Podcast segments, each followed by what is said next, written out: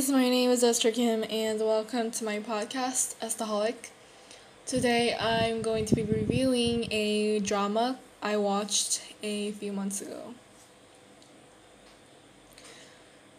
The drama I watched a few weeks ago, or more like a few months ago, uh, is called Mr. Sunshine.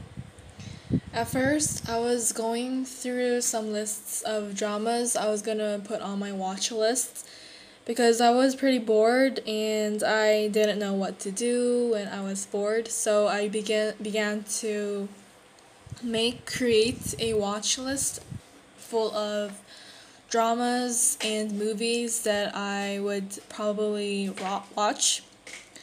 So I found a drama that was Mr. Sunshine on Google and I was just searching on Google for some informations about it. And well, at first, because of the name, it didn't seem quite appealing to me.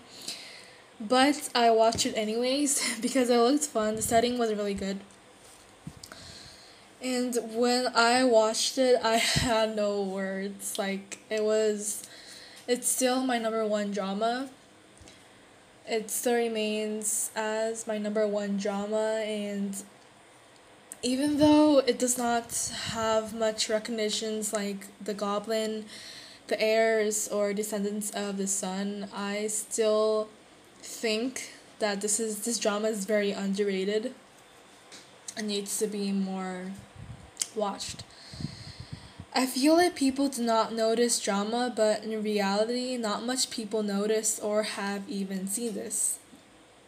At first, when I first saw the stories and when I watched the reviews.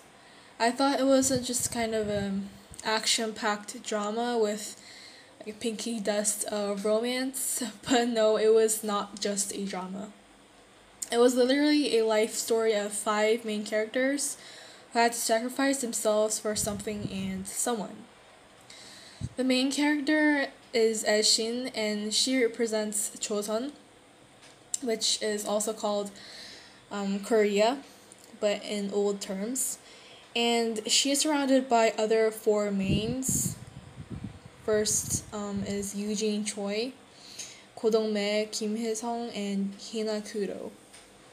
So they are the main characters of the story, and as the story goes on, since it is set in the time of 1910, from like around 1920s, it was very tragic. So a lot of people died because um, because Japanese came to Korea or Joseon at the time. And we, I, I cried a lot. I witnessed a lot of people and um, child, adults who had to go through this, through this drama. So that is what I mostly felt while I watched this drama. Um, so this is spoilers, of course, but in the end, all of them die except Aeshin. And a lot of people said like, why did the author even do this? Why did they kill the other main characters and just left the female, the main main character of this drama? And well, I kind of was disappointed. However, I understood why the author had to do this because she wanted to represent a metaphor of Aeshin, the main character, being the Joseon.